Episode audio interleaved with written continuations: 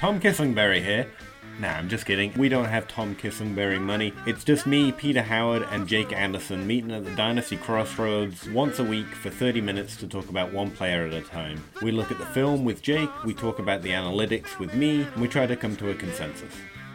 We do have a pretty cool theme song though. Peter crunches numbers and Jake just grinds that tape.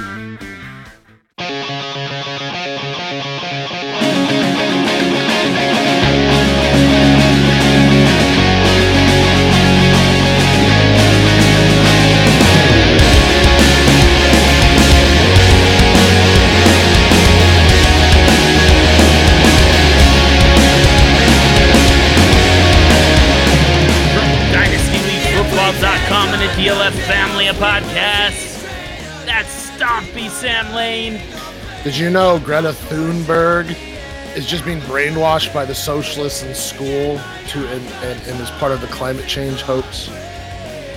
That's the big Irish John McGlynn. You know, I've been sitting around all day reading this book. It's about anti gravity. It's impossible to put down.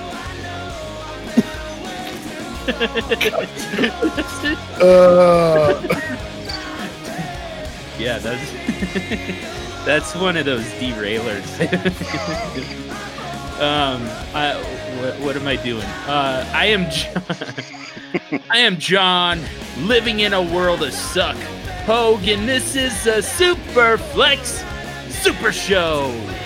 Welcome back, Super Friends. Week three of the NFL season is in the books and we have th- the list of players that we have nothing to that we have no idea what to do with has only grown. So while while we all deal with these problems while we all try and figure out what are we doing with these with these players for fantasy purposes we figured we'd go ahead and attack it. Got stompy back on the show to argue with me about some stuff. We got john mcglynn to be the voice of reason. So we might as well just get down and dirty with these players and try and figure out what the hell are you going to do with them, both in redraft and dynasty. So, boys, we're just going to jump right in here and just work our way through this list of players who have us just total at a total loss right at the moment. And we've got to start with the. I, I we all kind of agreed off air that this is going to be the hardest one. So let's just get after it right now with Stefon Diggs what are you doing with Stefon Diggs, both in redraft and it? We we can probably skip the dynasty part. I you're you're holding on to Diggs in dynasty. I there's not much else you can do there, but in a redraft league, what are you guys going to do with Stefon Diggs? I'm going to weather the storm. I'm uh, it's not, this this can't go on forever. This he's playing almost all the snaps. I mean, eighty percent, yeah, seventy, you know, pretty close to 80, 85 percent of snaps almost every game. So he's on the field. The, the first week he did. I mean, he had some, he had a touchdown call back. He had some throws uh, sailed on him. Uh, I know he only officially recorded like a couple of two snaps for like forty yards, but it's uh, he's um, you you got to keep him. You got to weather the storm. Uh, at least wait a couple weeks anyway. That's what So I'm he- thinking. So he's your anti-gravity wide receiver. You can't. Uh, yeah, I, I couldn't. It would hurt my heart to trade Stefon Diggs away. It's. I know what his potential is. I know what what I expect from him. I you know, and this ha- this happens all the time. And the worst part about it was, or would be, is as soon as I traded him, they'd start passing a little bit more, and I'd sit back all the whole year long and watch Stefon Diggs catch six passes for 85 yards and two touchdowns the rest of the season. That's just my luck. I honestly like it, it feels like he has to break through at some point. But then again, I look at the stats for Minnesota, um, and we knew that we knew that they were going to be they were going to run the ball more. We just didn't know how much more. Currently, they rank dead last and run to or I, it's either last or first in run to pass ratio. So they they pass the ball 39% of the time, run the ball 61% of the time, at least thus far. Um, so it- it's just and and it's three games, and it's not like he's had the worst matchups in the world. I mean, he had the the Falcons in week one, which their secondary is not fantastic. Uh Green Bay week two. yeah, and I mean Green Bay Green Bay's they have a decent defense, so that that one is like, well, and that had just happened to be his best game too, which he had what he caught one of two targets for a touchdown, something like that. Yeah, Maybe one 50 of- yards. And then uh last week, uh he played they played against Oakland, and again, pretty cake matchup in terms of defense there. And I three three targets or something like that for 15 yards. So it's just one of those things where it's like nobody, I mean, usually the lowest, the lowest run to pass ratio is 50-50. And like I said, 39 it's 39 to 61 right now. So I have and that's in percentage. So I have to believe that they regress towards the mean here. Start throwing the ball a little bit more, but they are also three or two and one when running the ball first. And Dalvin Cook look, looks awesome, and Kirk Cousins has looked hor like just not good. He is the QB twenty five currently. no, I'm not. That's not the point. it's It's not. always the point. It's never. Uh. That was never the point. He had.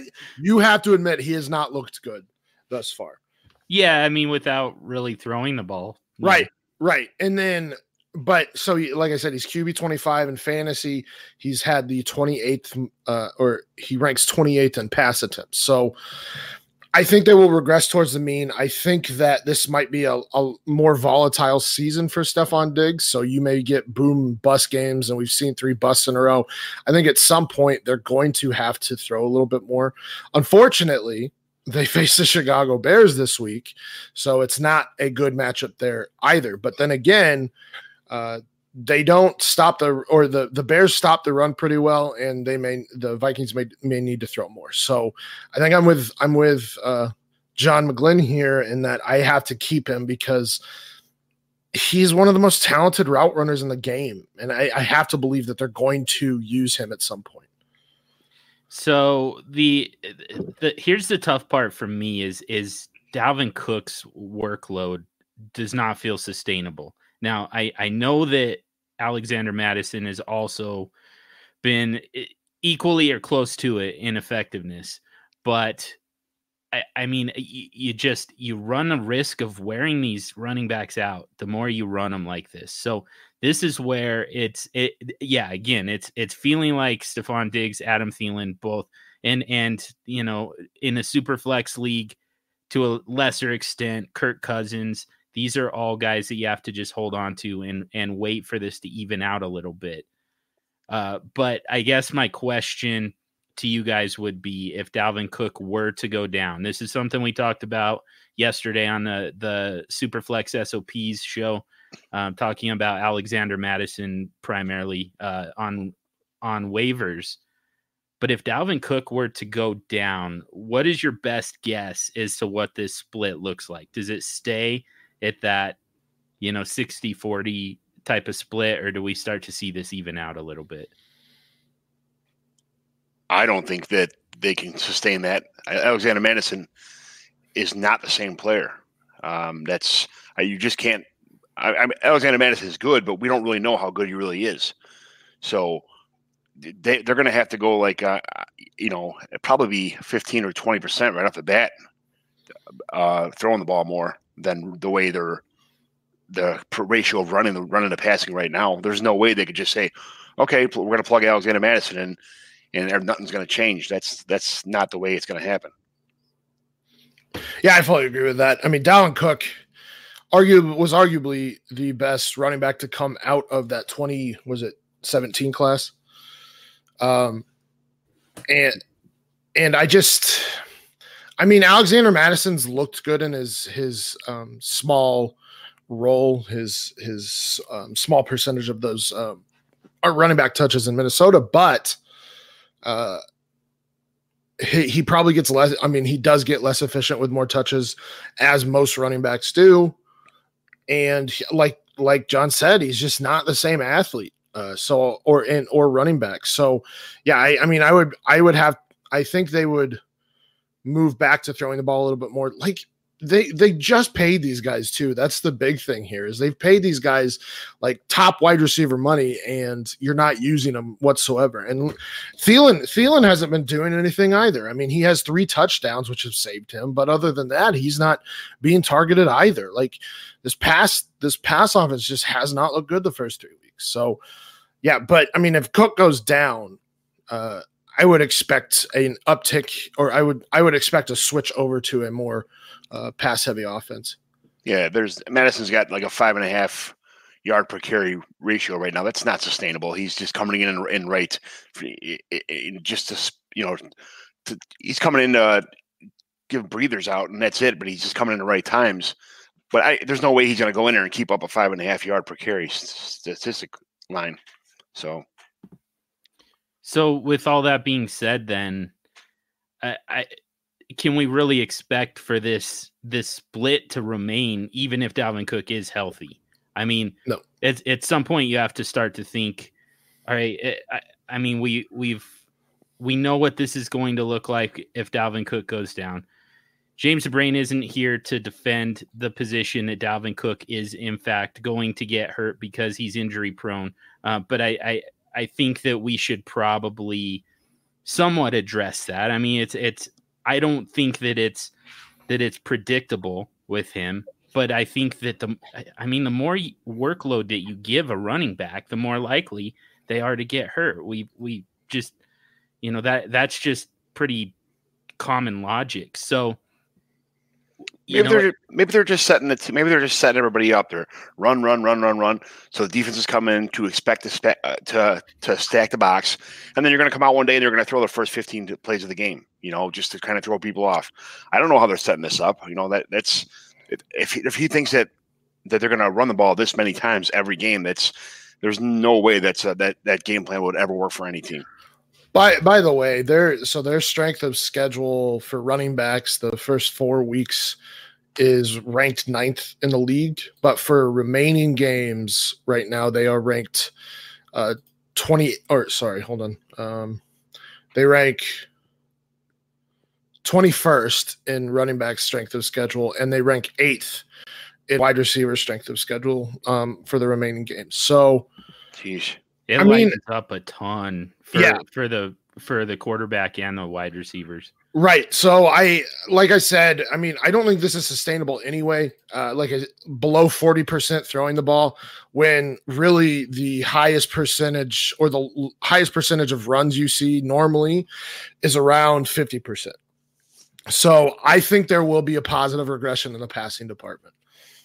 The bye week is not until week 12 by the way. That's oh. a long time to be, you know, for Dalvin Cook to wait for a for a rest when he's getting the type of workload that he's currently getting. So I just all of this to me points to like you just said, Stomp. I mean, the fact that er, the the at least the idea that at some point there this is going to have to balance out. They're going to have to start throwing the ball for so many reasons, logistical, uh, strategic, um, uh, all all of the, and then of course if Dalvin Cook were to get hurt.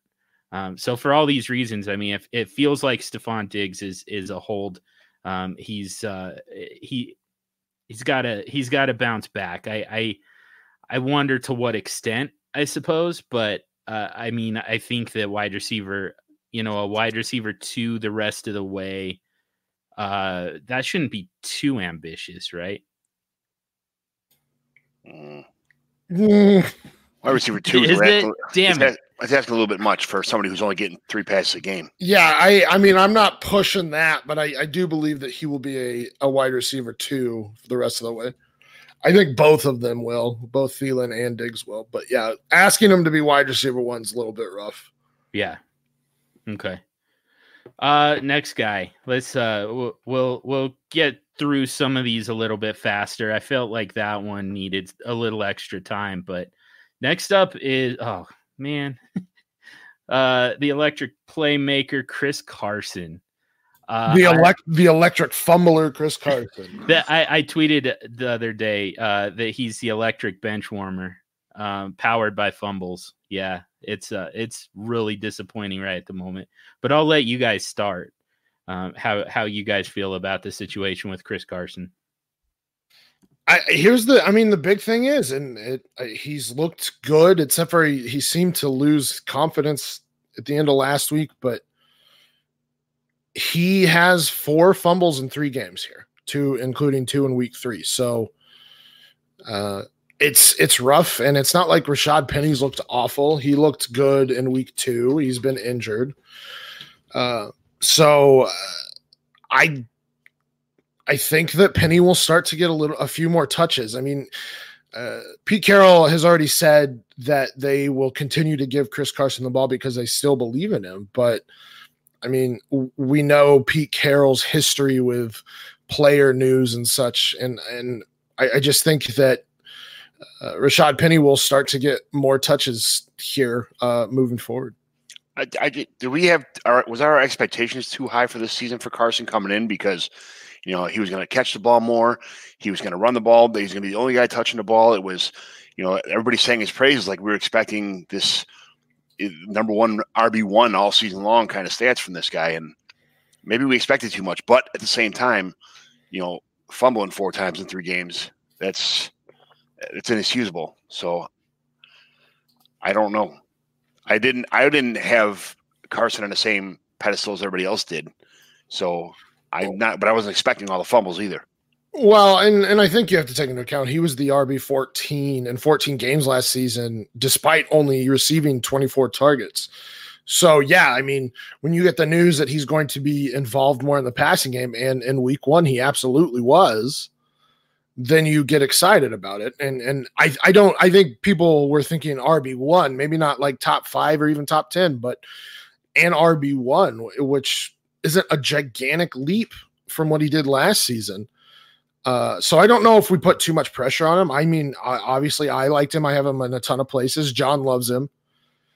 Um, where he was, where he was at on draft boards, you know, when they first started coming out, like May, June, like you know, where everybody had him ranked at, and you know, when up until draft, I mean, he moved up a ton.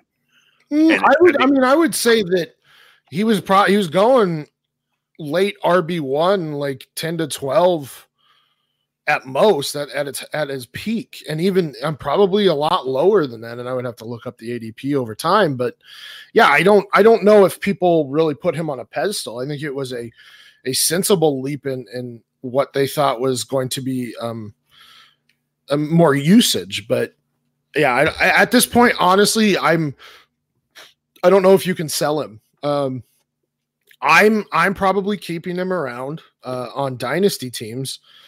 Redraft. Uh, it depends on what you're trying to sell for. Like, if somehow you could sell Chris Carson for Kerryon Johnson, I would do that in a heartbeat.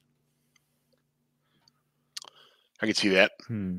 Yeah, yeah, I would. I would probably do that one, but I and I'm I'm still not really into the idea of selling Chris Carson. But I mean, I I feel like at that point, uh, you're you're. I think you're upgrading. For one thing, I think Carry Kerryon Johnson is a buy right now, um, but yeah. we're going to get to him in a minute. Uh, I, I, I, it, it's for me. It's not even the fact that you're trying to to move on from Chris Carson and and try and extract as much value as you still can before it completely bottoms out. I it, for me that move is is that's an upgrade. That's um that's more buying low on Kerryon than it is selling high on Carson. Um, I, I am not no, right. I'm the the point. I mean, I don't think in a in a in if both were playing well, I don't think you would be able to pull that off. I think people would stick with Kerryon. But yeah. I think Kerryon's value right now is lower than Carson's because we've seen Carson really actually do well, in, in redraft, I, I suppose. In dynasty, it's a little bit different, but in redraft, I think so. Um, even then, I mean, people are pretty freaked out about this. Uh, again, four fumbles in two weeks, uh, three of them lost and and benched both times. Um, it's it's I, I I don't I don't know if people would would be willing to take that on. But you're you're also talking about a running back and Kerryon that has 48 rushes for 126 yards, a 2.6 yard per carry average, and has only been targeted six times despite Theo Riddick being gone. Yeah, so, but, but he's on the field. That's I mean, but he's not though. That's the big thing. Like he's not on the field as often as people want him to be. Uh, I, I don't have. Yeah, he had seventy-seven percent of the snaps. He did have him, but he had 50, he had 57, 54, and then he had seventy-five last week. But those mm-hmm. first two weeks, I mean, Ty Johnson's on the field twenty percent of the time. Uh, obviously, he's taking more snaps than now that CJ Anderson's gone, but now you have Paul Perkins. I don't know who Nick Bawden is. I'm guessing that's the fullback. I I, I would think maybe maybe they're at similar values, but I think people are more freaked out about Kerryon. But I do think that people are also jumping on that uh, buy low um, in in Kerryon. Hmm. Okay. I keep hearing CJ Prosise getting thrown all over the place, like so he's someone to pick up, but I don't. Yeah, after he shatters his collarbone or whatever, breaks another bone. yeah. I, I I mean I just think that the fumble issue is is a lot it's it's more high profile than what you know people have been going through with with Kerryon Johnson. But uh I, I don't know. I mean, if you can make that move, I, I think that you still do it. And that's coming from somebody who I I mean I'm willing to to at this point I'm willing to buy Chris Carson, I, I think that you can buy him pretty low right now. Oh, um, I'm certainly not selling him. Um, I, I and I st- I keep coming back to the way they ended the season last last season with you know him getting he's in the neighborhood of 75% of the snaps, the carries, the the touches. He was over 100 yards in in like three straight games to end the season um, touchdowns in every every single game. They they just trust him more. They still they still do, despite the fact that he's lost some fumbles. I I just I think it's going to take a lot to shake that. So, and, and this is something that you know every every year I feel like we see one of these guys just struggling with it and then you hear the story about yeah he's you know he's carrying around a, a football everywhere he goes now uh, just to practice hanging on to it and like now he's carrying a medicine ball like that's that's his workout is he's carrying a medicine ball like that's the problem he doesn't have enough strength in his forearms to stop fumbling. But like they they they always this is always part of that news cycle and it happens every single year and and they you know, they spin it they put the pr spin on it and next thing you know the guy's still in the in the lineup and he's still carrying the ball and he stops fumbling. And it had nothing to do with the fact that he carried the ball to the down to the mailbox and back but it, it's it's just something that that they're able to correct and I, I think that that's coming for Chris Carson as well. And I just, I, I think that they, they I, I, I think that there might have been some game script involved as well um, this past week at least uh, the there's also the fact that this Seattle offense this passing offense has been uh, it, has been a lot more effective and there's been a lot more volume to it than than we kind of expected yes but, um it, it, it, th- this is all of this plays in uh, I, I don't think it's as cut and dry as oh Chris Carson fumbles a lot now, so we got to you know his his story's over. This is this is where it ends. I don't think that that's the case at all. Um, I I I think that we could probably temper expectations a little bit, but yes, he's still an electric playmaker, and I think that there's still a I think there's a buy window here. That's my that's my personal opinion on it how about the so the wide receiver position in Cincinnati? So John Ross is off to a hot start. AJ Green is uh he's so he's ruled out for week 4. Uh, but I believe he's getting back into practice this week. Uh, so with a possibility to return in week five, and uh, I I think let uh, let's actually start with John Ross. Like take AJ Green out of the equation, and I'm I'm curious what you guys are are doing with John Ross right at the moment. He's on the field. I mean, it's he's hmm. he's been on the field for almost every play. It's uh, started out very boomy, a lot better than everybody expected. Last week he didn't do too well, um, but uh, It's I don't. I'm- so I don't have it in front of me, but I'm I. uh, So I I, I did a, a a Sunday morning start sit show, and I was I was talking about uh, that you want to bench John Ross because I believe that he saw Tre'Davious White a ton. Uh, Yeah. Uh, you know, Tre'Davious White does not venture into the slot. That's why Tyler Boyd ended up with a with a pretty decent game. Well, I, I wouldn't. I, I mean, starting really anybody against the Bills is probably a recipe for disaster, anyways. So, I mean, I don't think he was a good start anyway, despite the cornerback he was playing. So, I, I mean, I agree with that, but um, I don't think. I don't. Dalton wasn't a good start last week. Um, neither was John Ross. So, Mhm. uh, that's something you just have to take into account how good that defense was. Yeah. Yeah, definitely. Uh, I I guess the other problem with John Ross though, it wasn't just that he was completely rubbed out by Tre'Davious White and by that secondary. There's also drops are kind of becoming a problem, right? That's that is that a big part of the concern here? Uh wh- what is the concern for you guys, I guess? Um is, is it, you know, AJ Green looming? Is it the the production feels unsustainable is it the drops is it uh, the you know the matchup dependence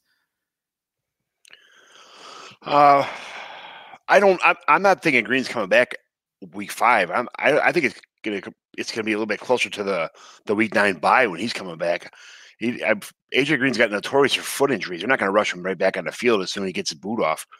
So I'm thinking Ross is going to have a couple more games to prove himself. This might have been just a bad week, but I don't think it's. If you expect the production like he had week one, you're, you know, you're you're going to be misled. You know, I could see that. eh, I could see uh maybe four or five receptions for 50 yards, maybe 60 yards, maybe a game, but not you know 170 or whatever he had and two touchdowns week one. That's not going to happen. I, I mean, I, I think so. You have to take into account, like John mentioned, the snap counts. I mean, he's on the field. He played 100% of the snaps last week. Uh, here's a weird one. Auden Tate played 89% of the snaps. So yeah he did maybe a waiver wire claim. I don't know. Because I mean, Damion Willis, I was Damion Willis injured. I'm guessing, must have been yeah but uh, I uh, the other aspect of this is that Zac Taylor comes from that Sean McVay coaching tree, and they use a lot of eleven personnel. And I said this, I believe, before the season started that the Bengals could be a a poor man's version of the Rams in that they have when when AJ Green is healthy, they have three legitimate wide receivers like the Rams. They have a three down running back in Joe Mixon like Gurley. Uh, and and you're starting to see it where they're they're starting to play a ton out of 11 personnel. So regardless of if Green comes back healthy and stays healthy, Ross is still going to have a a uh, role on this team as like that deep Brandin Cooks over the top guy. And so while while I agree with John that you can't expect what he did in those first two weeks every week, I I still think that he's worth buying. And if people are selling off a little low because of last week's game, then I would be buying him because I don't believe that AJ Green's going to stay healthy the entire season. He's just had too many issues with that foot. And John Ross has already stepped up into that role. So I think John Ross has a role, probably more as a wide receiver three moving forward, but you need those in fantasy football. I feel like i said that they were going to be a poor man's No, I did. You are not that smart. and I, I guarantee I said that. I just No, don't no, know I if I said it to you. I did. You're just Um, you're not that smart. if I fine. if I did, I, I also seem to remember you yelling at me about it.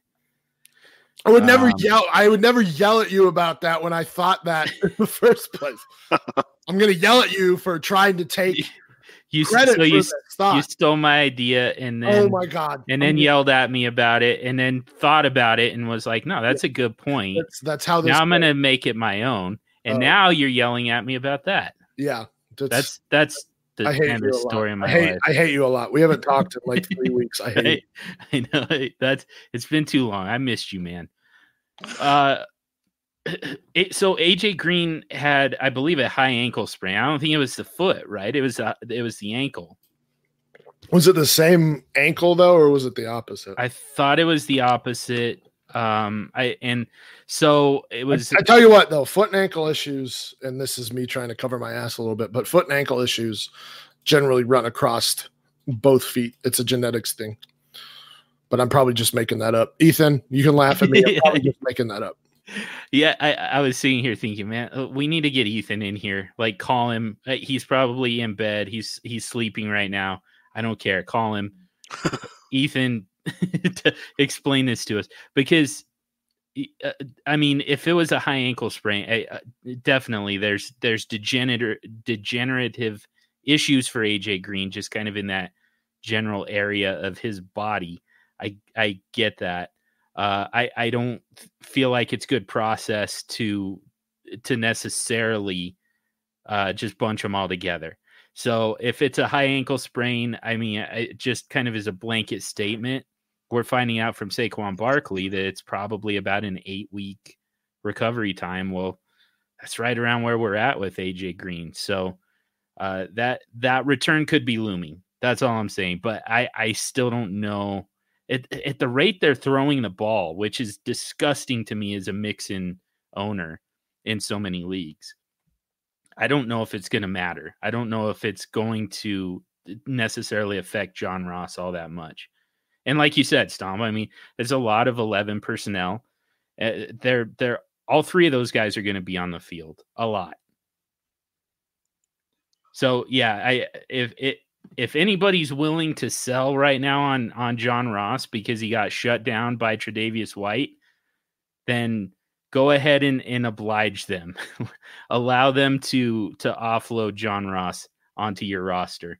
How about DJ Chark? He's off to a hot start. He looks like the top option for the Jaguars. Dede Westbrook, again, dealing with some drops. Uh, that's kind of uh, affecting what we thought was going to be a breakout season and DJ Chark seems to be the favorite target of Gardner Minshew. Uh, how do you guys do? You feel like that's sustainable? I don't think we knew who the number one guy was going to be on this offense. Everybody thought it was going to be Dede Westbrook coming into the season. Yep. Um, and uh, Chark kind of jumped out to the lead role here. Uh, you know, there was even questions if Chris Conley was going to be the guy here. So I don't know what um I don't think anybody expected Chark to be the guy, especially what he did last year, um, which was nothing. Well, he was hurt, right? So, um, I I'm pleasantly surprised. I he's a he's a big dude, so I I'm uh I'm I'm happy with this. I I, I with with if if Minshew likes him that much and he keeps peppering him with the ball, then I don't see Chark being slowing down too much. I mean, I I'm this is sustainable. I think.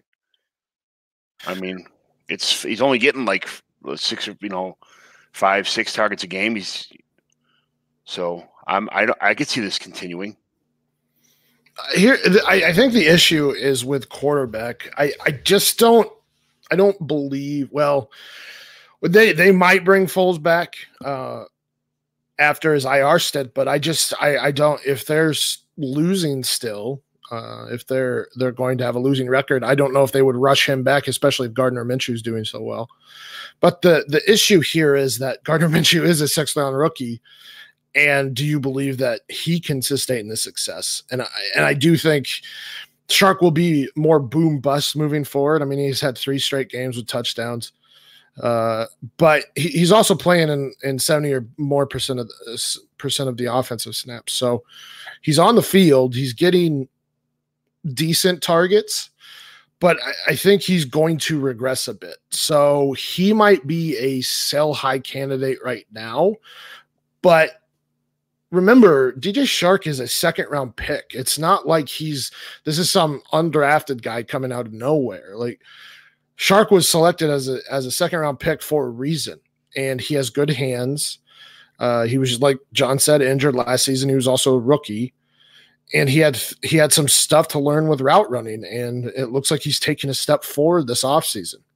But yeah, I, I, think there will be some hard times for Gardner Minshew, the rookie, and that will obviously affect the wide receivers. So I would expect a regression, a negative regression here, and it might be a sell high time for, for especially for those guys like let's say with Diggs. If you could, and I'm not saying that this will happen, but if you could somehow sell Chark for Diggs because somebody doesn't believe that Diggs will wow. make it back, and I mean, and and I mean, be, let's be realistic here. It hurts. It, that is something that could happen because of where Chark is versus where Diggs is at, especially in redraft. I would be doing that in a hard. Uh, I, I, would be doing that right away. I'd be, I mean, I'd be smashing accept on that. But I do think Chark is extreme is very valuable in Dynasty right now too. So uh, I wouldn't be selling to right away with Chark because of he's only in a second season in, in Dynasty. He's big. He's big. He's fast. He's. I mean, right. you're expecting 15 yards of catch on a guy of a guy that size. You know, especially red zone targets because of because of his leaping. You know, and and and uh, you know height advantage. So, I, I mean, the sky's a limit for the sky's a limit for a guy like this who eh, you know gets the game so early in his career and has someone throwing to him that likes him, and they're able to to uh, you know if they're able to continue this.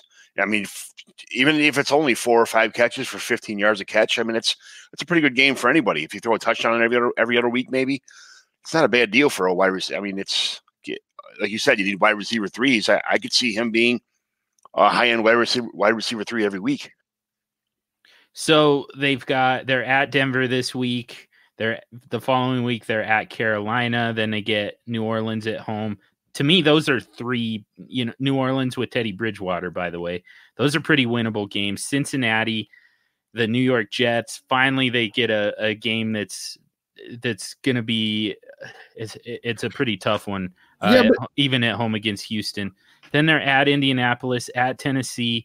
They've got Tampa Bay. They still have Oakland on the schedule. There's a lot of winnable games here.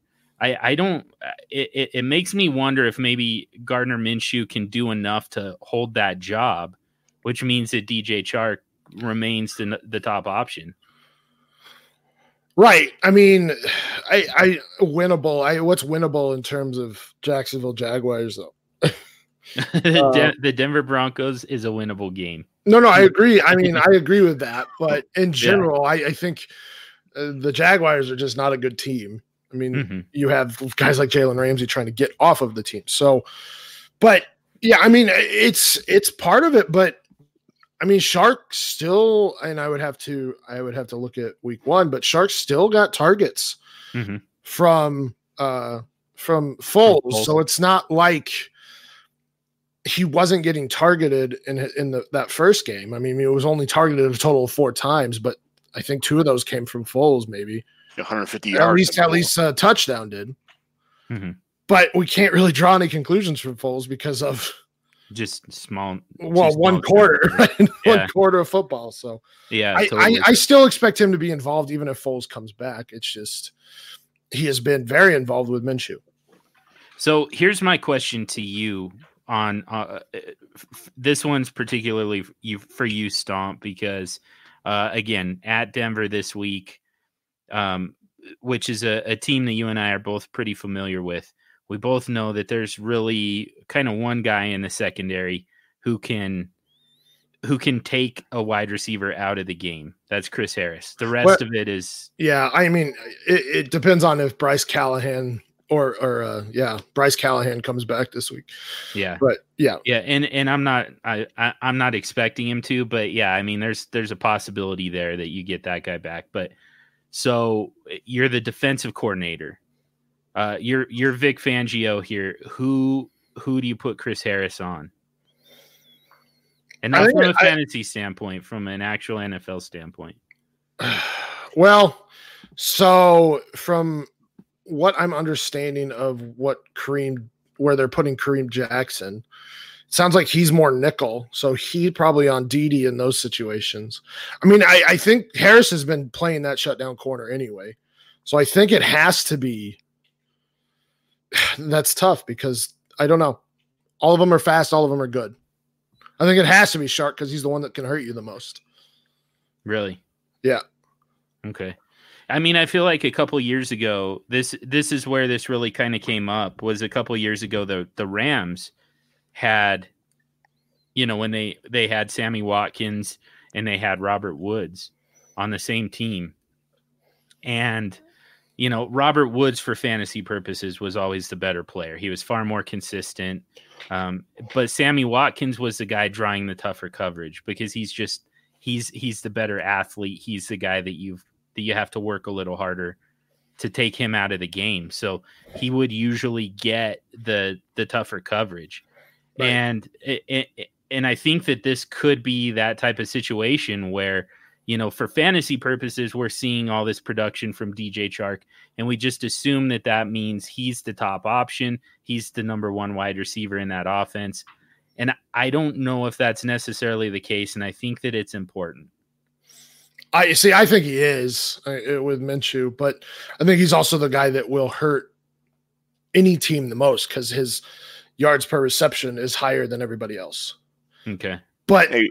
uh, with with Conley and Dede, it's just one of those things where it's like they still have three legitimate wide receivers on the field. I mean, Dede dropped two passes uh, last Thursday. One of them should have been a touchdown, but he was breaking open all the time, and it was against a Tennessee Titans defense that's actually pretty good. So, Yep. uh, it it's kind of a pick your poison at this point, and I I just I feel like at least there'll be at least one deep touchdown to not somebody not named Chark. I don't know how any podcast talks about him without just breaking into the baby shark song. Dun, dun, dun, dun, dun. I I mean, he's supposed to be. I, I think they drafted him as the Allen Robinson replacement. So I, I mean, it's Yeah. Yeah. They just they they did an awesome job of just kind of collecting these guys who are all the the same type of player, same type of threat. Real quick, just want to tell you about FF Mercenaries. A goal without a plan is just a wish. So stop wishing and start planning for your fantasy championship with the FF Mercenaries. The fantasy football mercenaries love it when a plan comes together. And this A team of fantasy football minds is here to help you map out your path to fantasy glory. Whether you're looking for draft strategy during and throughout your draft, dynasty roster consultations, in season support, alternate scoring navigation, or DFS expertise, the Mercs are here to help you develop and execute the strategy that will help you destroy your league. So sign up now for your one on one consultation with a strategic specialist for your unique and specific needs. Visit ffmercs.com and use the promo code SUPERFLEXSHOw for 10% off your first consultation. That's promo code SUPERFLEXSHOw at ffmercs.com, where winning is the only option. Um, what about Terry McLaurin? Uh, this has he scored in all three games? First of all, I Yes. think he has, right? Yes, he has. and and it's usually from distance but i mean uh, regardless i mean he's getting he's getting a, a good amount of the targets uh it's a bad defense so they're generally chasing points uh do you do you feel like this is going to be sustainable for terry mclaurin he looked good against the Bears. Yeah. um, and that's hard to do. was that garbage time i can't remember i think I it was- mean, it was, quote- yeah, quote unquote dar- garbage time. They were still when they scored, they were within, I believe, one score at that point. yeah Uh, he came out of nowhere, so I don't really, uh, you know. Well, I mean, he had opportunity is the thing here. Like Paul Richardson's not the wide receiver one there.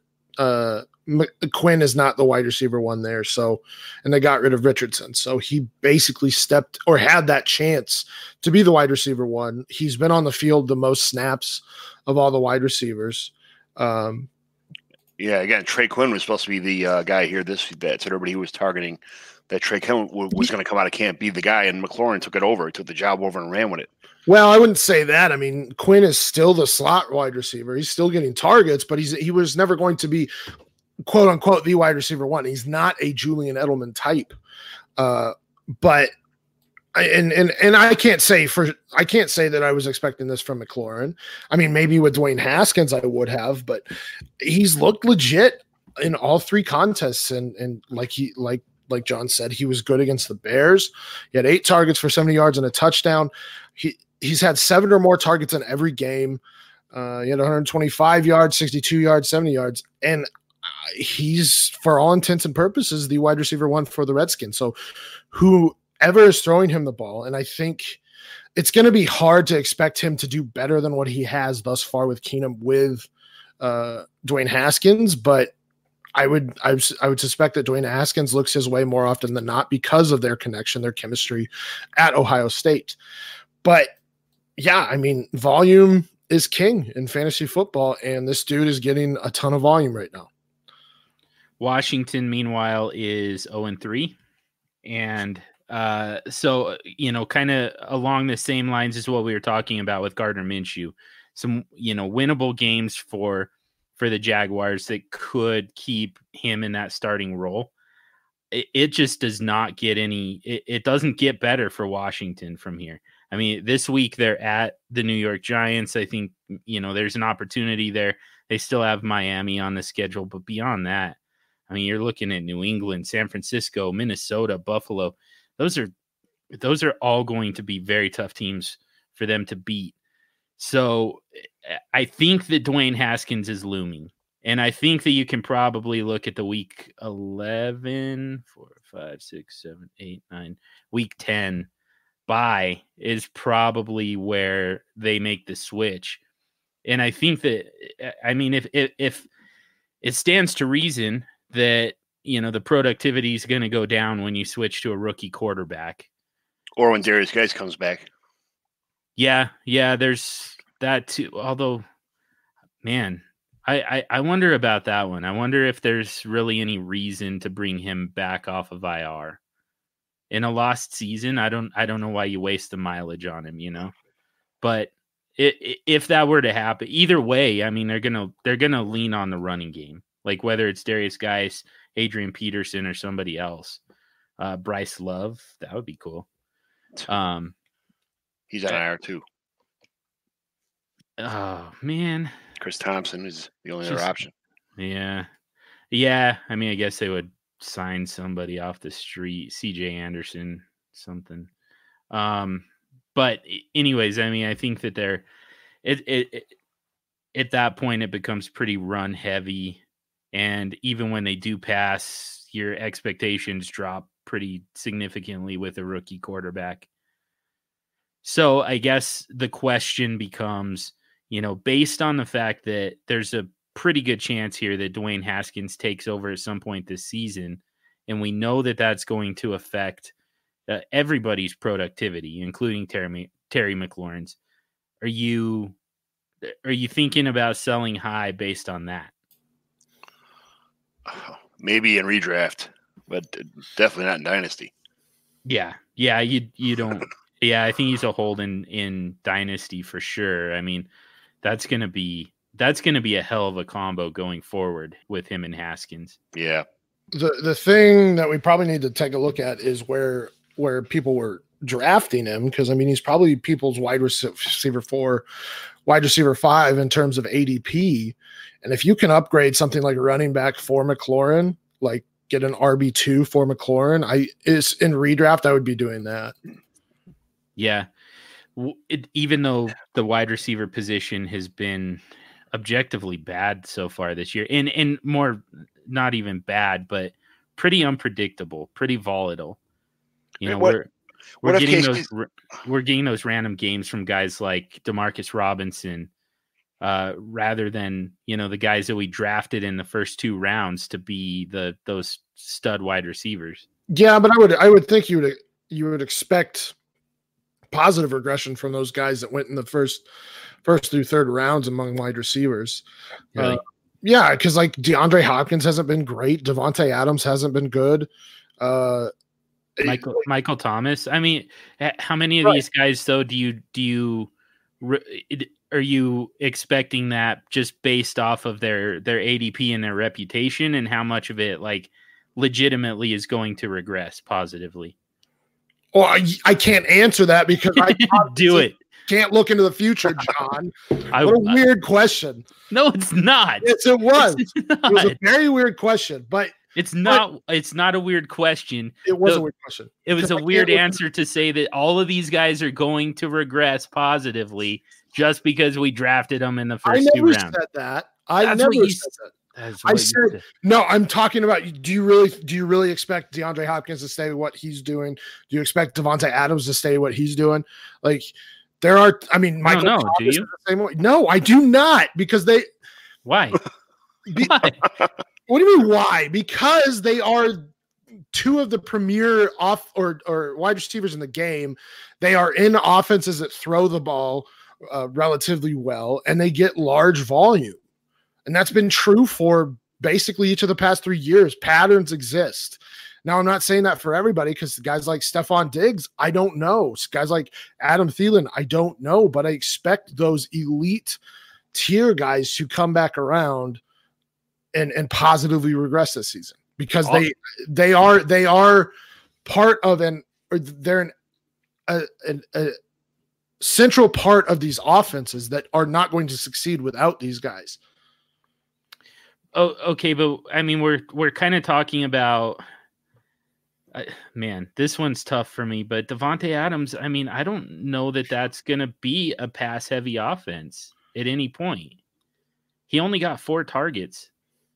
I, I I mean, he he saw a lot of Chris Harris, but that's gonna happen every single week. He's gonna get the tough the toughest coverage. Uh, you know, Michael Thomas. All of a sudden, he's got Teddy Bridgewater throwing to him. He saved his his game with a late touchdown. But I, I mean, I don't know. I, I, I have a hard time just trusting these guys off of name recognition that there's positive regression coming. So you're telling me that you I, I just want to get you to say this that Okay. maybe Aaron Rodgers doesn't have it. Oh, I think Aaron Rodgers is fine. I just think Oh, okay. So why then would Davante Adams not come back and dominate still? well, we're talking about two different things. Is, is No, we're not. yeah, yeah, we are. We are. We're talking about can Aaron Rodgers still throw the ball versus will Aaron Rodgers still throw the ball? And the the answer is uh, yes, he's still one of the best quarterbacks in the NFL, but they also have a defense that allows them to to control the clock and run the ball and rely less on Aaron Rodgers' ability to make those to make those plays. They're By- By the way, he had 17 targets in the first two games. mhm. Week one, he did not have a good game. Neither did anybody in that game. Yeah. Week two, he had a fantastic game. And week three, he only got four targets. He's getting volume, except for last week. Yeah, he had tough matchups. There's no Yes. doubt. But I mean, again, I mean, this is going to happen every single week. He's going to get Darius Slay. He's going to get Xavier He Rhodes. He, he did last year, He, yeah, and he did fine. And Aaron Rodgers, They- were also high. they were also throwing the ball a lot more last year. Um, I don't think that's right. So they were doing it with unsustainable volume What do you mean unsustainable volume? Or unsustainable efficiency, I should say. They threw the ball 56 per. Uh, that's not right. That's on. Uh, I'm looking. I'm looking. I'm looking. Okay, they did throw a ton last year. They threw the ball 68% of the time last season. Yeah, and and they're not going to come anywhere near that this year. But I mean, 'Cause They don't need to. Well, right, but, but point still stands though is that Davante Adams is going to continue to get volume. He is the only reliable pass catcher in that offense. Correct? No, I don't. Well, No, is that you do know, for you for do know for fantasy purposes, I I in would. general. Where's Jimmy Graham been the last two weeks? Uh, MVS disappeared last week. Geronimo Allison hasn't been there two out of the last three weeks. You cannot depend. The only person he can depend on is Davante Adams. Uh, I guess. I mean, MVS has been just as effective so far as Davante Adams, if not more so. Uh, he caught one long ball last week. That's Yeah, I don't know what you're not talking about. effective. In uh, against Denver, Yeah, he like he he caught three targets in the first quarter for 76 yards and a touchdown, and then he was six for 20 or three for 21 the rest of the way. That's still better than what Davante Adams did. Yeah, that's fine, but fir- first and foremost, they didn't throw the ball a ton anyway because Denver's defense actually dominated that game. Mhm. But you, I mean, the previous two weeks, Davante Adams had, like I said, 16 targets, 17 targets. He's getting volume. He just so happened to not get volume in one week. hmm MVS had uh, not as many targets, but he had they had the same number of catches. MVS had more yards against the Chicago Bears. I don't know. I, I, right now, Marquez Valdes-Scantling has the has the better stat line right at the moment. Oh, so you're hold on. So you're gonna. I, I just want to make make sure of this, and we're derailing this podcast really bad. yeah, we had to You- find something you- to go after each other about. You made the argument on Sunday that Jamaal Williams had the better stat line, but Aaron Jones is the better player, mm-hmm. correct? Yes, Did you just try and tell me that because MVS has a better stat line that he has been he, he's he's as good as Davante Adams or that he is as No. reliable as Davante Adams? Well, he's clearly as reliable. How is he reli- I mean, he had three he had three of five targets in week because two he's been 19 goddamn yards. because he's been statistically better than Davante Adams. He's also been less consistent in terms of volume. Okay, but what is Davante Adams doing with that supposed volume? Well, the one time that he had a good matchup and he got volume, he got over 100 yards. If you think this That- is going to be the norm from now on, that he's only going to get four targets or four catches, that's not going to happen. And if you think that Marquez Valdes-Scantling is going to get 10 targets, that's not going to happen. Okay, maybe, maybe, but oh my what I'm God. te- so what I'm telling you is at this point in the season, Marquez Valdes-Scantling has been The more reliable. the crux than of Davante this Adams. argument, he the crux of this argument is Davante Adams will positively positively regress because he's Okay. a wide receiver one for one of the top five QBs in the league. He will positively regress. right. He may not be nearly as productive as he was the previous three seasons, but I guarantee you he's still wide receiver one. Guess what? He's not even in the top 50 right now, I don't believe. right. Yeah. So that's the point of this argument is Davante Adams is in an offense that will throw him the ball, give him a majority of the uh or, or will give him the most target share, Mhm. much like DeAndre Hopkins will will positively regress as, as well. That was the point of this argument. Well, it, it, it wasn't totally the point. And what I'm saying is it's not good process to just say these guys, we drafted them to be what uh, they're ultimately going to be when it, we haven't seen any evidence of that. You mean beyond the past three seasons with the quarterbacks that they currently have?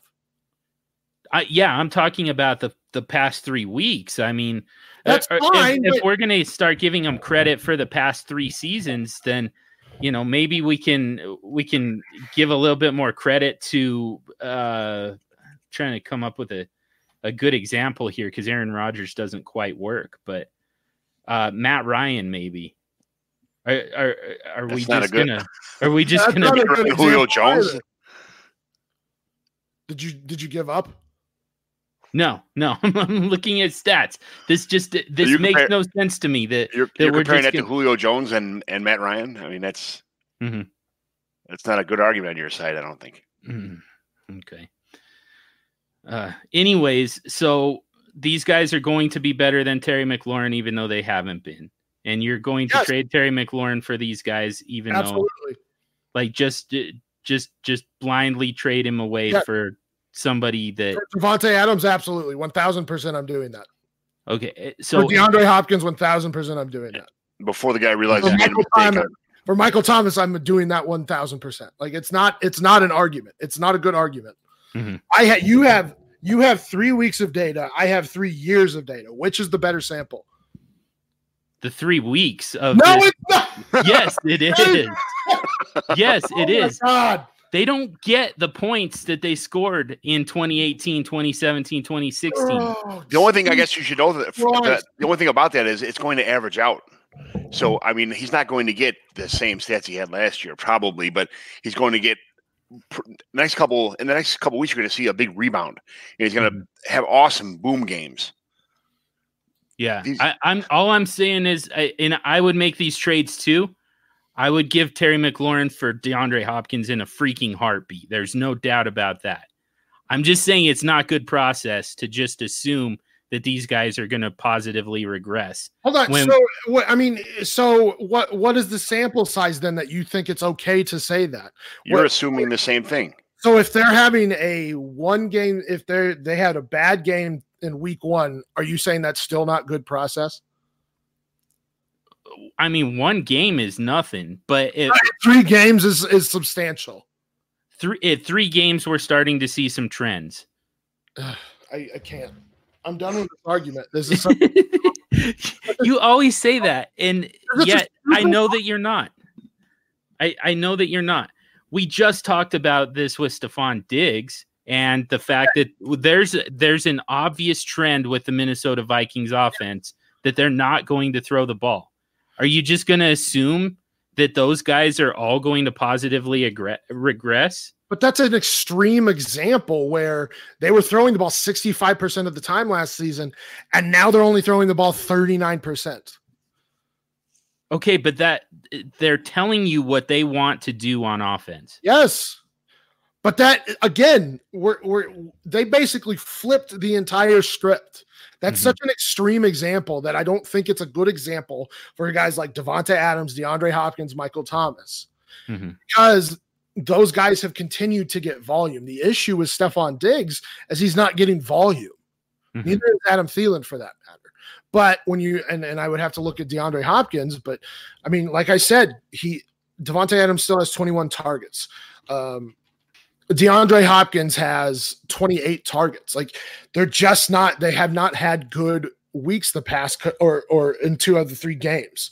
But their offenses are relatively similar to the point from last season or the last few seasons that I would expect them to positively re- regress. Yeah. I, so I I fully agree with DeAndre Hopkins, but this is what I'm saying is I think you've got to go case by case. I think that this is case sensitive because I I don't I I'm not willing to say and and again, this is hard for me as Aaron Rodgers truther number mm-hmm. 1. I'm not willing to just to say that blindly about Davante Adams when it looks to me like they want to win by playing defense and running the ball. But Davante Adams is still going to get the volume in this offense. Uh, I, I okay, but what does that look like? Is that still high high end? in the first two games. Is that is that is that still going to be high end wide receiver one production? yes. for like for a fact. I mean, right now, no, but from like let's say week four on, yes, I expect him to be a top five wide receiver. Davante Adams finishes as a top five wide receiver from week five on. Week four, well, Week four. week four on. Okay. That's right. Okay.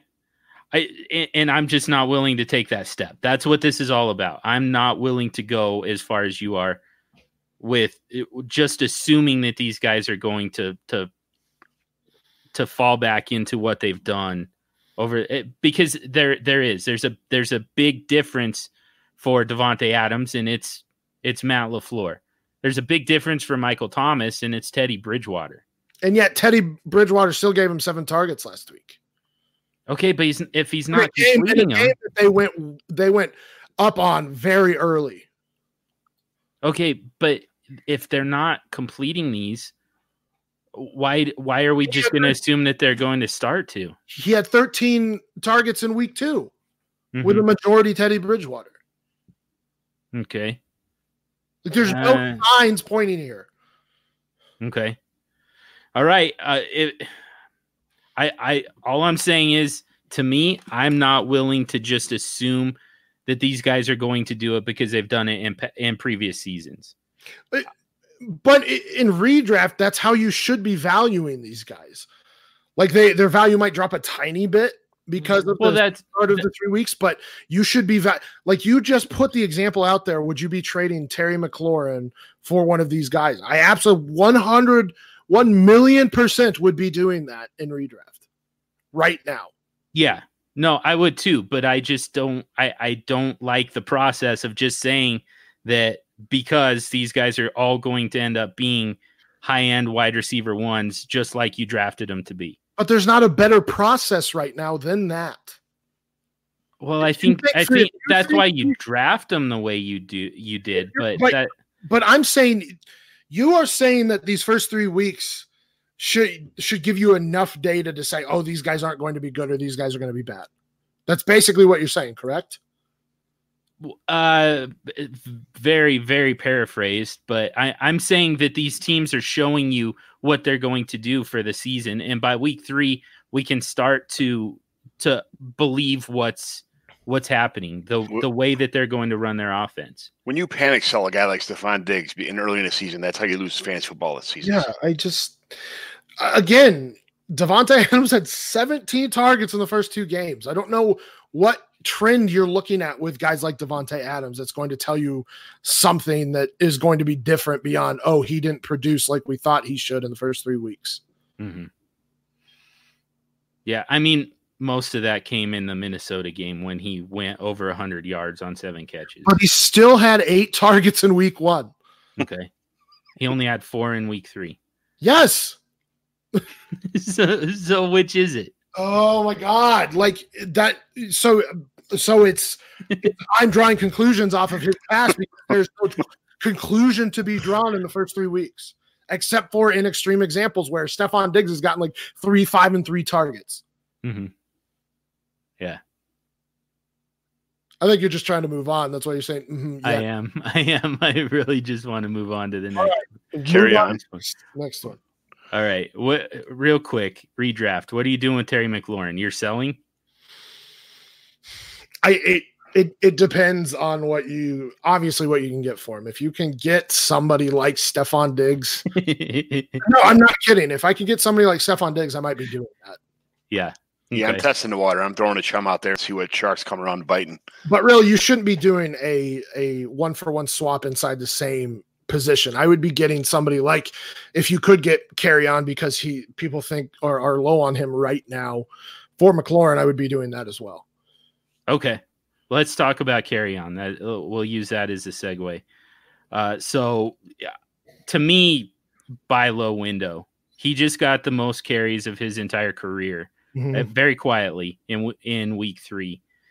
It looks to me like it could be the start. That could be the start of a new trend, and that's the type of thing that I'm willing to chase. So for me, I'm buying low on Kerryon Johnson, but I want to know how you guys feel about this. Uh, What, 20 rushing attempts for 40 yards? That 36 yards. Yep. Yep, It's uh, very little yardage, definitely. But again, it was it was a it was a career high in carries for Ter- for Kerryon Johnson. well, didn't he come out and say, I don't want to be the lead guy? He does. I don't think he wants a 25 touches a game or 23 touches a game. I don't think that was what I, I don't think he's built like that. I don't think he's not not like physically built that way, but I don't think that he's mentally prepared to be a, the, the bell cow, bell cow guy. He I think- actually said that that he doesn't want to. Yeah. The hell is that? I don't know where I'm going to find it at, but I don't know if I can find it right now. But he said he doesn't want to be a bell cow back. He's fine in a timeshare. Well, and, and I don't think we need him to be a bell cow, but uh, you know, tw- you gotta- twenty to me, twenty carries isn't necessarily bell cow. Especially, I mean, it. He didn't get any targets. Uh, he got one target. Uh, he caught it for seven yards, but that's that. That's not a bell cow number to me. To me, bell cow means you're catching the ball. You're you're in on every down yeah. you're you know you're doing you're getting the goal line work you're getting the third down and long work you're you know you're you're involved in the passing game um, not to mention the early down stuff Well, and and I mean, we we've seen like guys like James Conner say, "Well, this is a committee backfield." I don't I don't I take that with a grain of salt. I think competitors want the ball in their hands, so Mhm. that's not something I'm reading into. Um, I agree here, though. I mean, Kerryon had 75 percent. Saw 75 percent of the snaps uh, last Sunday. Like John said, he had his career high in carries. He didn't. He's not. His efficiency right now is absolutely garbage. I mean, he's running at a 2.6 yards per attempt clip. Definitely going to positively positively regress from there. They got rid of CJ Anderson. We'll see what they do with Paul Perkins here, but I do expect Kerryon to uh, get a lot better efficiency wise. Uh, hopefully, get involved in the passing game, but we'll see. Uh, but yeah, I, I think he's definitely a buy low right now. He's probably one of the top buy lows right now. In fact, Getting rid of CJ Anderson is that more of a faith in Ty Johnson thing or a uh, happy with Kerryon Johnson thing? I I think it might have had something to do with off field stuff. Um, Oh, okay. but I didn't hear that.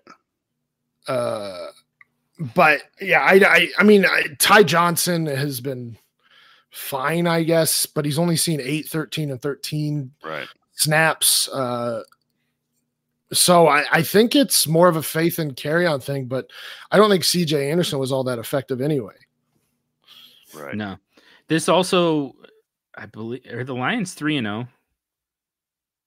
Two and one, I believe. Two, oh, two and one. I believe they um, lost last week. No, no, they tied. So they're two, oh, and one. Sorry. Oh, that's right. Yeah, they had the the tie uh, with uh with Arizona. Arizona. Um, I mean, it's a it's a somewhat tough division, um, and beyond that, they still have Dallas on the schedule. Uh, yeah, I mean the the the big matchups are going to be uh, within the division with Green Bay, Chicago, and Minnesota. Um, beyond that, a bunch of pretty winnable games. Uh, they get the AFC West and uh, Kansas City's this week. Um, that's really the the toughest one out of that group as well. Um, they already uh, they already got the Chargers out of the way, so I mean this could be a playoff team, or it, it it's definitely going to be a team. You know, assuming health, this is going to be a team that's going to be in the mix for a playoff berth for for a wild card. Uh, whether or not they make it is a totally different story. NFC is pretty tough, but I think that they're going to be in the mix. And I, I, I'm I don't have statistical basis for this just yet. I'm I'm kind of working on this, but I feel like the the running backs that you really want to chase late in the season, going into your fantasy playoffs, are those those teams that are going to be making that playoff push. I feel like that's where they really start to lean on you know the the feature back and that's part of it for me with Kerryon Johnson. I i i don't know uh for sure why you disagree with that stompy but uh i'll i'll let you yell I at don't, me. I don't disagree with that. whoa okay. That was easy. Well then we're gonna I think carry on's a buy low. I mean, yeah. And they've been good thus far, and they've kind of uh, flipped the script on on everybody, and that they've been throwing the ball a ton, which is it's nice to see. But I, I think that means that Kerryon will get more involved because it is a Darrell Bevell offense after all. yeah definitely okay so we we actually agree on one so we might as well uh just leave it in the past so let's move on to devonta freeman um this one i'm i i gotta be honest i'm not totally sure what the concern i i are you feeling like he's a buy low candidate I I do. Uh, I yeah. do. okay like he had very two very tough matchups in week one and two against Minnesota and against uh, Philadelphia. Uh, He Minnesota ranks eighth uh, in in DVOA against the run. Philadelphia ranks fourth. Finally gets a good matchup last week against Indianapolis, who ranks 30th against uh, the run in DVOA. And what do you know? He has the best uh, efficiency game i- this year. Uh, he had 15, 18, 15 carries for 66 yards. 16 for 88. 16 for 88. That's what I meant. Um, and th- the other promising thing about this is a lot of people were on Ito Smith. Ito Smith only saw three snaps this game, whereas Devonta Freeman saw 55. He saw 90% of the snap offensive snaps. Yeah, but you know Yeah. Smith got hurt. Oh, did he? Yeah, he had a concussion. He had to come out. Well, there you go. See Wait, who's yeah. who's the actual injury prone one in that game or on that team. That, suck it. Um, Get out of here. No, but but I mean the point still stands is you're getting news from from Atlanta that he- Freeman looks healthy. He's looked the healthiest he's been in the last two seasons. Uh, he's as quick as he's ever been. He just had a rough start to the season, and we knew that going in. We, sh- I mean, we talked about strength of schedule um, going in, and his first four weeks were rough in terms of running back schedule. And all of a sudden, he gets a good matchup, and sure enough, he shows up, and he just hasn't scored a touchdown yet. And Yeah, that is going to come here. if he can get out of these first couple weeks with you know decent stats, which I mean, I haven't really been decent besides last week, but if he can get out of these first couple of weeks with decent stats and with no injuries, I think it's wheels up after that. Yeah, uh, yeah. So a tough matchup this week with Tennessee. Um, Houston is is oh man, Not he's that got hard. a he's got a kind of tough schedule the rest of the way though.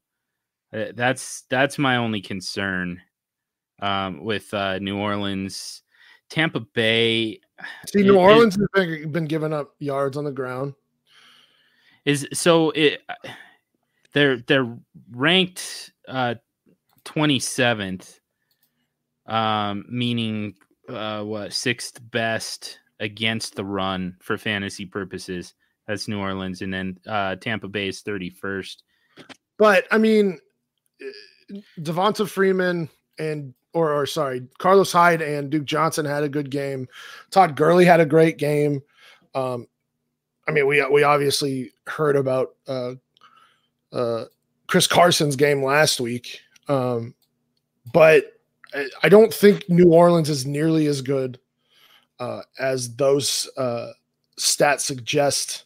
and that's You're- and that's what i was going to ask you because i also see tampa bay here. Like i said they're they're the second best team or the second best defense in terms of stopping the run uh, for fantasy purposes.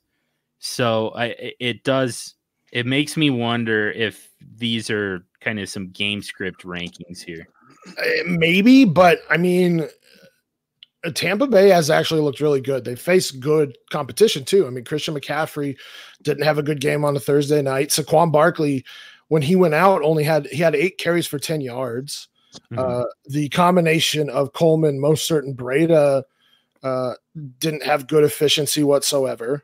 Um, so I think Tampa Bay's front seven are actually good. It's their secondary that sucks. Okay. Um, but yeah, I don't I don't necessarily believe in that Saints ranking because the Saints have been prone to giving up some yardage. They just haven't given up a ton of touchdowns. They've only given up one touchdown to running backs. I I don't know. I mean, it, it's not like he has a a easy schedule by any means, but and and in fact, the remaining games they rank 32nd. But I I think that he has he has enough skill at this point and enough vo- and will get enough volume that he will he's a buy low. should be a winnable division too. Right. Uh, which again, to me, the that's kind of what you're looking for is those teams that are going to be in the mix late in the season and that are going to turn to the running game.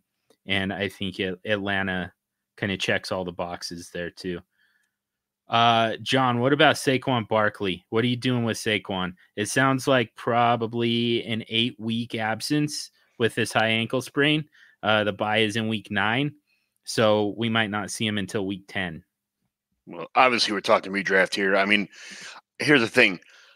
I, I don't know who you're trading for. That's going to when, he does come back. He's going to come back week ten. Let's just say. I'd want Saquon Barkley in my fantasy football playoffs. I, you know, I, I don't want to get rid of him. I know he's going to come back healthy. With my, I, I think they want to keep him out all the way until the bye which is a big part of the season. Hopefully, you have a couple horses to get you through, a couple other decent running backs.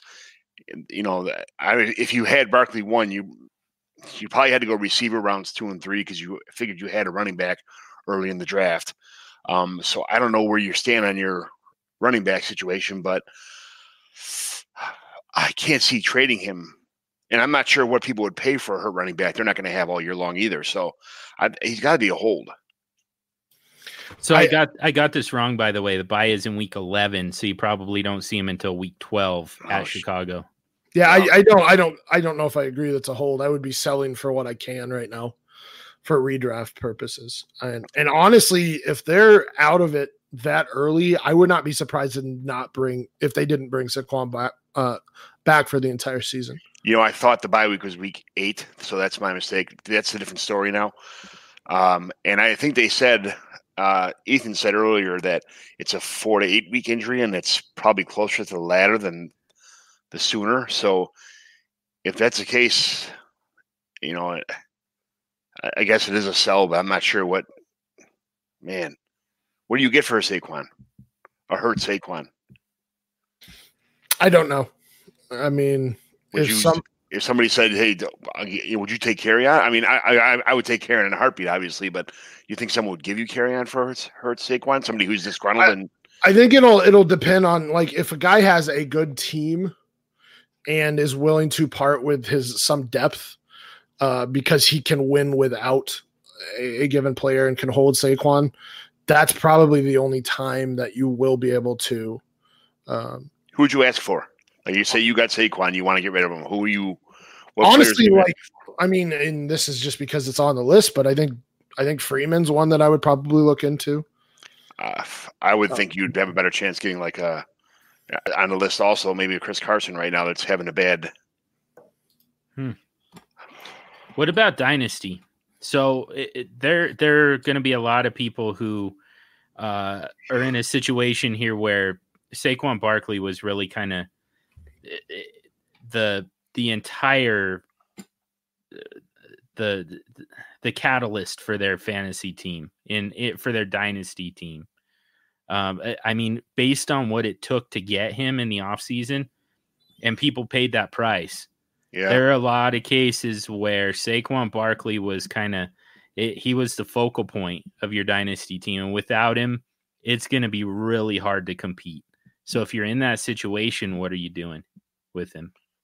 You got to hold. Really? what what what if somebody offers you three firsts? Oh, okay. I mean, if he's offering, if they're offering you value, Mhm. then yes, absolutely, I'm trading that. Yeah, Yeah, I'm not. I'm not saying necessarily say uh, sell low, even though you know, uh, compared to what his price was in the off season, he you're not you're not going to get that price again. No. I mean, we were seeing him go for you know five x, six x, you know, first round pick value, and and I don't think you're going to get that. I you probably weren't anyways, though. I traded him away last at the end of last year. I traded him away. I got Devontae Adams in a super flex. I got Josh Rosen. I got uh, which I thought was going to pan out a little better than it is right now. I got uh, Dante Pettis, uh, Michael Gallup, and a first round pick for Saquon at the end of last year. So I was happy with that. I hate the shit out of that. By the way, Why? well, because I don't. I mean, you're getting a lot of quarters. I Uh, mean, that's yeah, my you did get that's. Adams. You did get Adams. I but, ugh, that's right. I figured Adams and him were almost equal anyway, and the rest was all pretty Mm. much, you know. I mean, I don't. I, I think I got a. I I think I got ninety-five cents for a dollar bill, and then I got a bunch of, you know, possible the first round pick for this year, um, um, and then Josh Rosen, the super flex. I, I thought that he was going to. I had no idea Miami was going to do this teardown that they did, so I didn't. I thought he was going to be the future of Miami, which I don't know what's going to happen now, but uh, the and then Dev- um, you know, I don't know. I thought Pettis was going to be a little better than he is. I don't know what happened to him, yeah. but yeah, if I'm getting three first, I'm I'm shipping Saquon off. What is your price point stomp on Saquon in Dynasty right now? Honestly, it's probably if you're selling them, you're probably selling them for at because you're going to start over. Mhm. Um, so for me, I need a young wide receiver, um, and then plus plus uh, first value. So Just honestly, one- just one first. no, I think a couple. Okay. uh, like and and mind you it depends on what what your value is, but I mean, I would probably want two firsts on top of Adams for Saquon Barkley. Wow. Okay. Yeah, all right. Yeah. That so yeah, I guess the point is his value shouldn't drop too much in the grand scheme of things, but it, I I think it's a worthwhile move. I think you know it, it, it like despite his value, I don't know that there was a good reason to to sell Barkley before the before the injury, but uh that's that's why his value ended up at like 6x values, but just because it, it there's there's not much reason to to move him eh, if you're a running back you know, uh, if you're a running back truther the way I am absolutely not. Um, but now I think that there's, I, I think that his value is actually kind of leveled out with this injury. So he might actually be a, a sell candidate for me. Um, it, it, you know, in dynasty in particular. Um, it, by the at the same time, he's kind of a buy for me. Uh, in in both redraft and dynasty, if you know for a contender, I think that uh, I think that you want to buy Saquon Barkley on the idea that he does make it back in week 12. I don't I don't know that they just shut him down for the season for this. But I also think that Daniel Jones can keep him in contention. Um, based on what we just saw. Even when they're 0 and 3? I guess they're Yeah. 1 and 2 now, aren't they? Sorry. Right. Well, you're going to find out how bad Wayne Gallman is the next couple weeks. So if he's not cutting the mustard, then he- they're going to need Saquon. Oh, I guess at that point in time, if they go 0 and 9, or I mean, that guy knows how how bad they'll do. But if they win a game, let's say they go 1 and 8, maybe 1 and 10 by the time it's time for Saquon to come back. I, I I can't see them saying hurry up and come back in so we can maybe win two more games. That's almost screwing yourself out of a better draft pick. That is screwing yourself out of a better draft pick. Yeah, I don't I don't know how good that draft pick's going to be. Like I said, I I, I do. I, I mean, I you already brought it up. Saquon is one of the difference makers at running back. Um, So I, I just, I, and I now you've got a difference maker at quarterback finally. well, we've seen after one game. We don't know and that he's yet. a rookie. We have no idea. Here you are again arguing about these small sample sizes being representative, John. Yeah, you are Yeah. a flip flopper. No, he's No, not I- a flip flopper. He's no, he's I'm staying, staying consistent. staying true. It's just stupid. you call the things that I say stupid way too much. Yeah. By the way, well, I- get get smarter. I just spared everybody from a massive coughing fit. I muted my mic for the all of that. So that was pretty smart of me, by the way. Um, but it's also going to shut me down before I can really get into this argument with you. So we're going to move on to uh, to Cam Newton, Lisfranc injury. Probably, I mean, we've seen that keep people out for you know the the majority of the season, if not the entire season. Um, we'll obviously talk with more with Ethan about this later, but if Cam Newton doesn't make it back in 2019, do we see him again in a Panthers uniform? Is part of the question here, and part of the question is, uh, I mean, he's probably to me he's droppable in redraft. Yes. super even in super flex i think that it's he's he's probably droppable at this point unfortunately. Dynasty is a much different thing. I think you have to hold him. I don't think that you're going to get much for him but i am curious if if you guys have a contingency plan uh, as far as cam newton in Superflex dynasty I already had Kyle Allen on my team, so I'm I'm fine with that. I don't know what uh I don't know what's going on with Cam. Uh, He hasn't looked good for a couple years, so I'm I'm not happy with him. I'm not happy with him at all. I wouldn't I wouldn't even I've passed him up in drafts in some startups this year, so Unfortunately, his ADP was not fantastic for. I mean, he was going too early for what his Yeah. injuries were. Um, Well, I, I guess fortunately for me, because I don't, I waited on quarterback most of the time. So I, I have one. Um, I can't believe you're going to brag about that right now. no, no, no. I, I have one share of Cam, but um, I and I'm not saying that I'm lucky or good. All I'm saying is he was going higher than I I liked, especially at the end of last season, especially after a- he injured himself in the um preseason. Yeah. Yeah, the foot's not even the scary part with Cam. I, I mean, it's not even uh, uh, him changing his entire throwing style, trying to mask a possible shoulder injury, is what scares me more than his foot. So I don't. I, I mean, he's getting, he's got upper body and lower body injuries, and and I don't think he does very well mentally when he has, you know, limitations that hold him back, and he can't celebrate and dance and do the Cam stuff, you know, the Superman stuff. I, I think he when he goes into a shell, he goes into a shell, and if he's not having good games, you're going to see a lot more of him sulking around and not being able to, you know, pick the team up and be the team leader that he is when he's winning. So how are you guys approaching him then for for Superflex Dynasty? Uh, I, again, there, I mean, there's a chance that we don't see him again in in a Carolina Panthers uniform. What does that do to his value for you going forward? I, I mean, it's definitely going to drop it. I, I think you have to be concerned about his injuries. I think the way he plays is starting to catch up with him, and he's just not nearly as effective if he can't run the ball. Um, Right. So uh, I, I think, I think he has to be a hold right now. But if, but his value is definitely dropped um, for the near and further future further out. I wasn't touching him before this happened. I'm not going to touch him again. I wouldn't. I don't think I even want him as my second quarterback. In, I mean, in reality, Hmm, okay. that's just me though.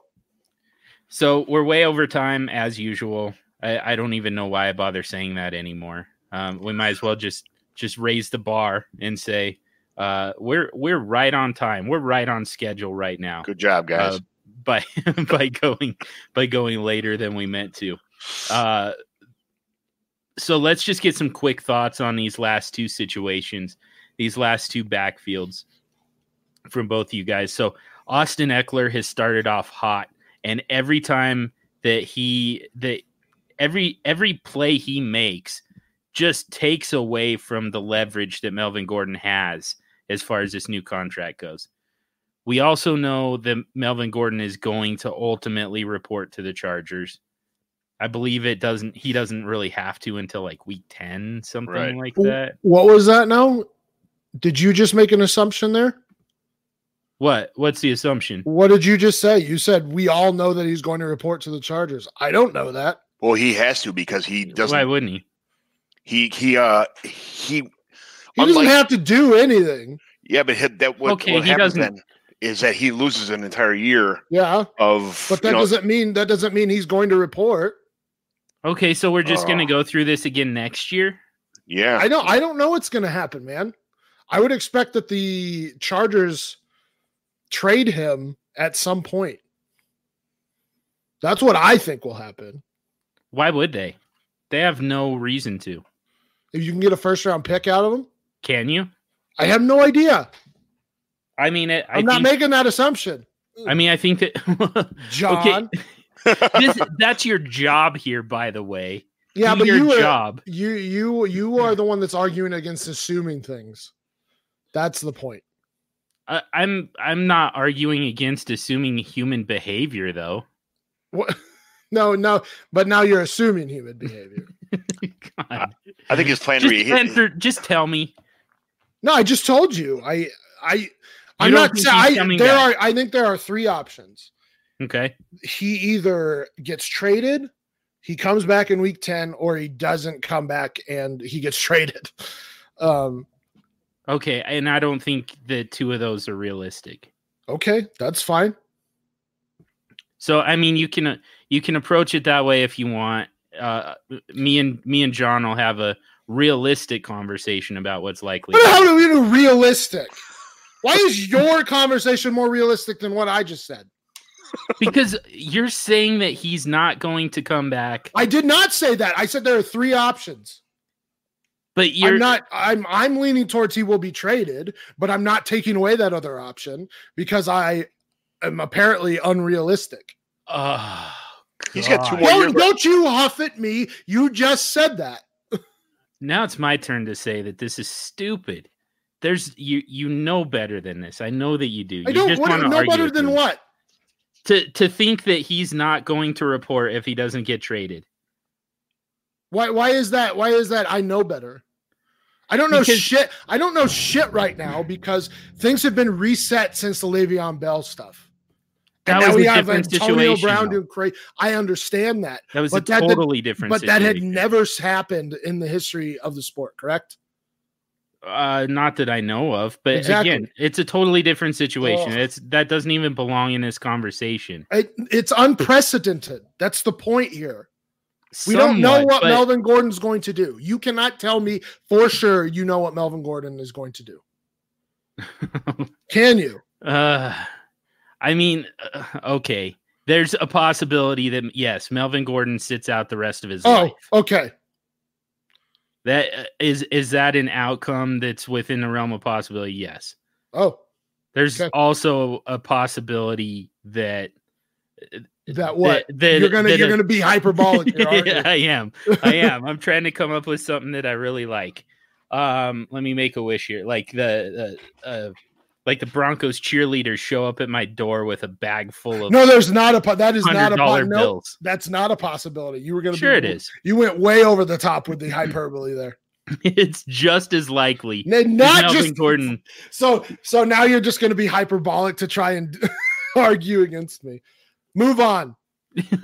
I'm, not the one who busted out the hyperbole. I'm not being. Hy- are- how am I being hyperbolic? This is apparently our fight show because we haven't talked in three weeks. I know. Maybe we need to to get together a little bit more often so that we can there can be a slow burn on this stuff instead of just throwing everything at you all at once. Cuz you're being ridiculous. What uh, what are you doing with Melvin Gordon? Uh, I'm selling him if I can. I'm selling him too. I mean, I, I I think in both in both instances, I'm selling him. Okay. What about I, I just sorry. Go ahead. Wh- you're you're selling him if he gets traded or if if he does not? Is that what you're saying? Yeah. Um, Okay. And let me let me. I don't know how old he is. Melvin Gordon is 26.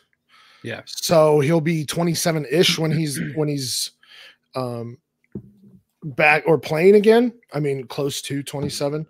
Uh-huh. And he's he's had a a lot of usage in the first four years of his career.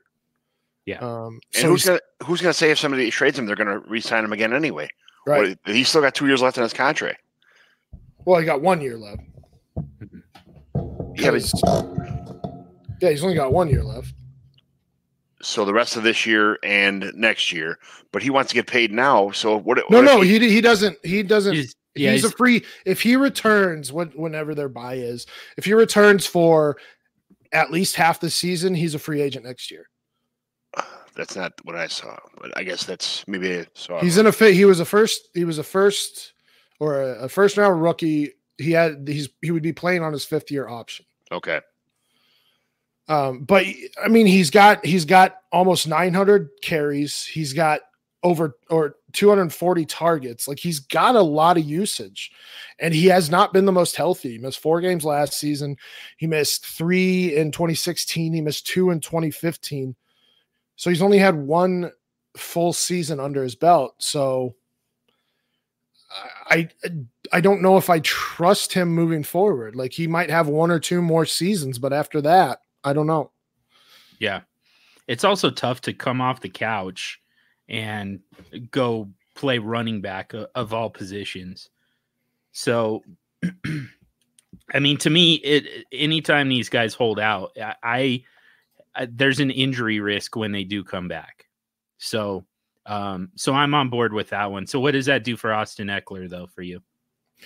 Well, I mean, I think his value is high right now. You would be buying high on him. I don't hate it because I still think he's going to be extremely valuable moving forward. So it's Um, probably more sell or hold with with Austin Ekeler, and and I'm curious what you're doing. I'm probably holding him. um, Mm-hmm. because of the reasons you stated with him just rolling off of the couch and, and playing football. Um, and then I, I, but I don't necessarily know what's going to happen moving forward with Melvin Gordon. So I still, I mean, we we know Austin Ekeler has standalone value, but if Gordon continues to be out for at least the next like six weeks, he could put you in a position to be in playoff. And I would rather have Austin Ekeler right now, unless you can get like, I, I mean, you would have to get like a Kerryon Johnson plus for me to trade him. What about you, McGlynn? What are you doing with Ekeler? I'm holding him. I mean, you can't. He's uh, you're gonna get somebody that's equal value, and he's gonna get all the work. He's he's getting all the work right now. The receiving work, the the running work. He's uh, he's doing great. He's a hold for me, definitely. Okay. Um, one last situation to talk about here: the Packers running back situation, where Aaron Jones got all the touchdowns, Jamaal Williams got the majority of the touches, and uh, the had the better stat line. Um, although I thought he looked like garbage, and I know that you and I disagree on that one, Stomp, very and, and so. and that's and that's fine. Um, it- it- I mean, it, it that that part's fine. Um, but going forward, what are your you guys' thoughts on this backfield and what you're doing with those guys? I'm keeping Aaron Jones. I mean, I think he's a too talented of a running back to you know. There, there's a threat every week about Dexter. You know, Dexter Williams at first was supposed to be his taking snaps away, and then Jamaal Williams. I, I think Aaron Jones is going to be fine. Yeah, I mean, if anything, after that performance, and I don't think you're going to be able to buy low on Aaron Jones because he got two touchdowns. But I mean, I'm holding, uh, if not trading for Aaron Jones, because I think his value is a little bit down uh, right now because of the news coming out of Green Bay from LaFleur, um, and I'm selling high on Jamaal Williams. I mean, Jamaal Williams is one of the more valuable handcuffs. But I, I agree with you overall, John, and you know this that I think Adams or or uh, um, Jones is the better running back, more talented running back, more dynamic running back. Um, but Jamaal Williams, I felt looked good last week, and if you can get value on that, I would be selling high on him. Yeah. I've been sending a weekly text to two people in two different leagues asking to get Aaron Jones. How much you want for him? How much you want for him? And you know, they're the, they're it's probably a bad move because they know that I'm stalking them for him. But you know, it's I, I know what he's capable of, and I'm I'd be the running backs are hard to replace. They're hard. They're not they're not that easy to acquire. You know, I, I understand that, but it's nice to have the good running back that you know that you trust that you know is going to put up solid performances every week. Yeah. Yeah, I just I, I I agree with all of that. So that makes it nice and easy so that we can wrap this one up. So uh but yeah, Stomp uh, so I'm off next week. I'm not going to be on any of the five episodes next week. Um so it's going to be a little bit of time again, but Stompy you and I definitely need the podcast more often um so that we can uh we can get some of this stuff get that pressure release like like I said, i in smaller increments so that we don't take up the entire episode and take up John McGlynn's time. He just sat there patiently through that whole thing. This I smiled and laughed the entire time, so it was great. Thank you guys for the entertainment. nice. Well, make sure to check out tonight. Actually, is the live show on uh, uh, on YouTube. Um, you can send us your questions ahead of time at Superflex Show on Twitter. You can also uh, just join the live chat and ask the questions in the chat, and the guys will be able to answer those questions for you. It's going to be James the Brain, it's going to be Ethan Turner, and it's going to be Brian Harr. Uh, and they're uh, they can answer tra- trade questions, they can answer strategy questions, commissioner questions, whatever you got, fire it at them, and uh, they'll get some answers for you in real time. Um, and then coming up at the end of the week, we've got our start sits where Stompy, I believe, had a a, a tough week three, but be- beyond that, had been extremely accurate. uh, to start the season. Um, we haven't been. We need to track the stats for for McGlynn and for uh, James too. Um, but but yeah, those those start sits have been accurate and have been extremely useful so far. Plus injury reports from Ethan. All of that is still coming up this week, so check out every single episode. Five episodes a week of the Superflex Super Show. We're going to wrap this one up here for the week. And as we do that, we'll ask you for a quick favor. If you haven't already, subscribe to the podcast wherever you listen to podcasts. You can also subscribe to the DLF family of podcasts, the Mega Feed, and get access to all of the great podcasts from DLF. And once you're subscribed, if you give us a rating and review, not all podcatchers give you that option, but on the ones that do, those ratings and reviews help us to expand our reach, get out to a larger audience, involve more people in the conversation, and from there, we can really zero in on the topics that are the most useful to you, the listener. And in the vein of listener interaction, send us your trades on Twitter at Superflex Show. You can also send them to any one of us individually. Stompy's at FF Stompy. McGlynn is at John McGlynn75, and I'm at Superflex Dude. And we can retweet them for you, help you get more votes and comments. Sometimes even bring them here on the podcast and obviously bring them onto that live show. Thank you to Heart and Soul Radio for the song The Addiction that we use as our intro and outro music. And above all else, thank you to each and every one of you for listening. Until next week, stay sexy and super flexy. I'm really sweaty from getting so up in arms.